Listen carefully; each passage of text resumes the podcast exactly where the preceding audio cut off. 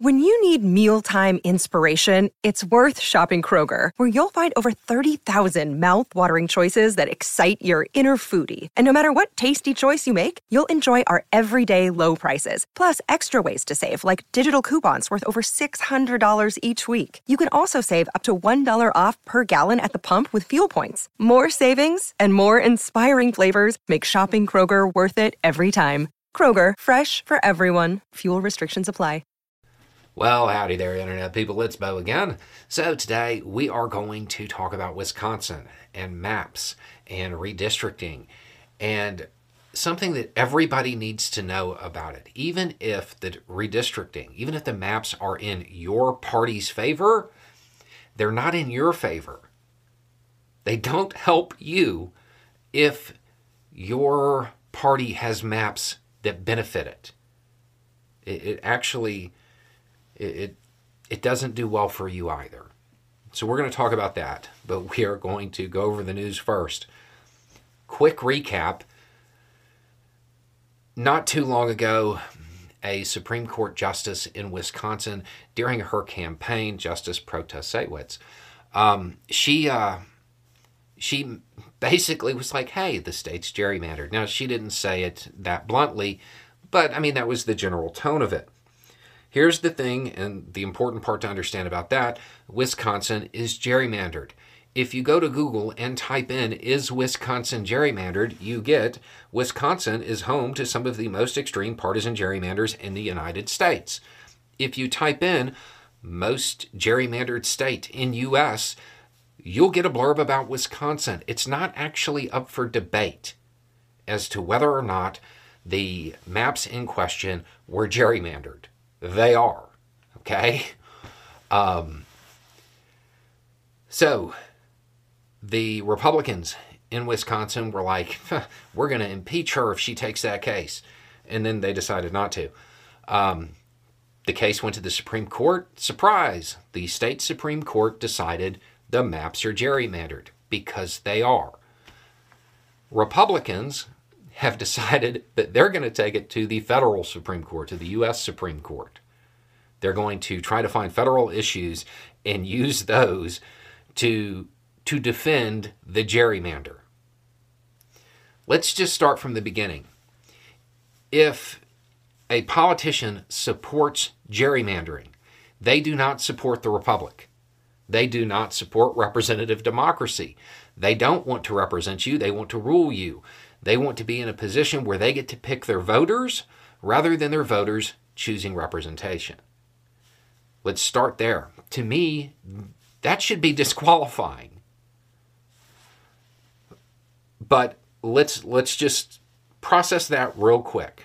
There is no way you can support gerrymandering and support the ideals of the United States. Those two things don't go together.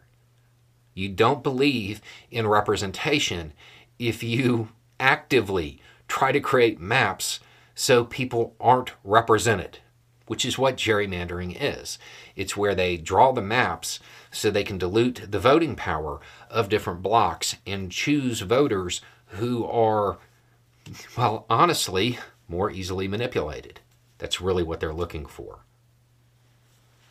Okay, but what happens if the gerrymander is in your favor? You know, you are a card carrying member of the Republican Party. Why should you care? Have you ever wondered why your Republican representative doesn't actually represent you? Because they don't have to. They've created a district that is so safe that you don't matter. Your vote as a Republican doesn't matter. They don't have to listen to you because they know the low information Republicans, well, they're going to vote for them anyway. It doesn't help you if your party gerrymanders a state in its favor.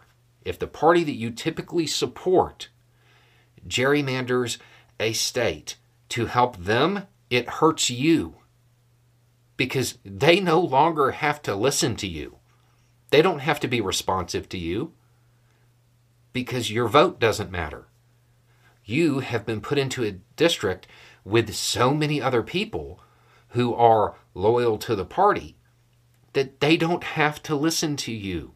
If they lose voters because they're not representing them, they're ruling them, they know the low information voters who just show up and vote R no matter what, they know that they get elected anyway. It hurts you as well.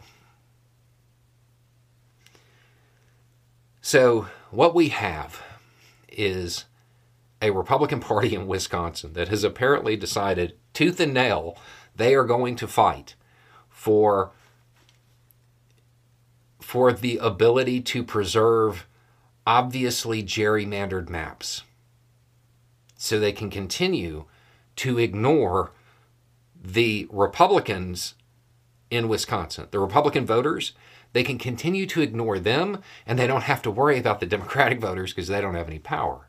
They've been diluted. This is how you get a state legislature that doesn't do anything for you. This is how you get a government that is completely unresponsive to your needs.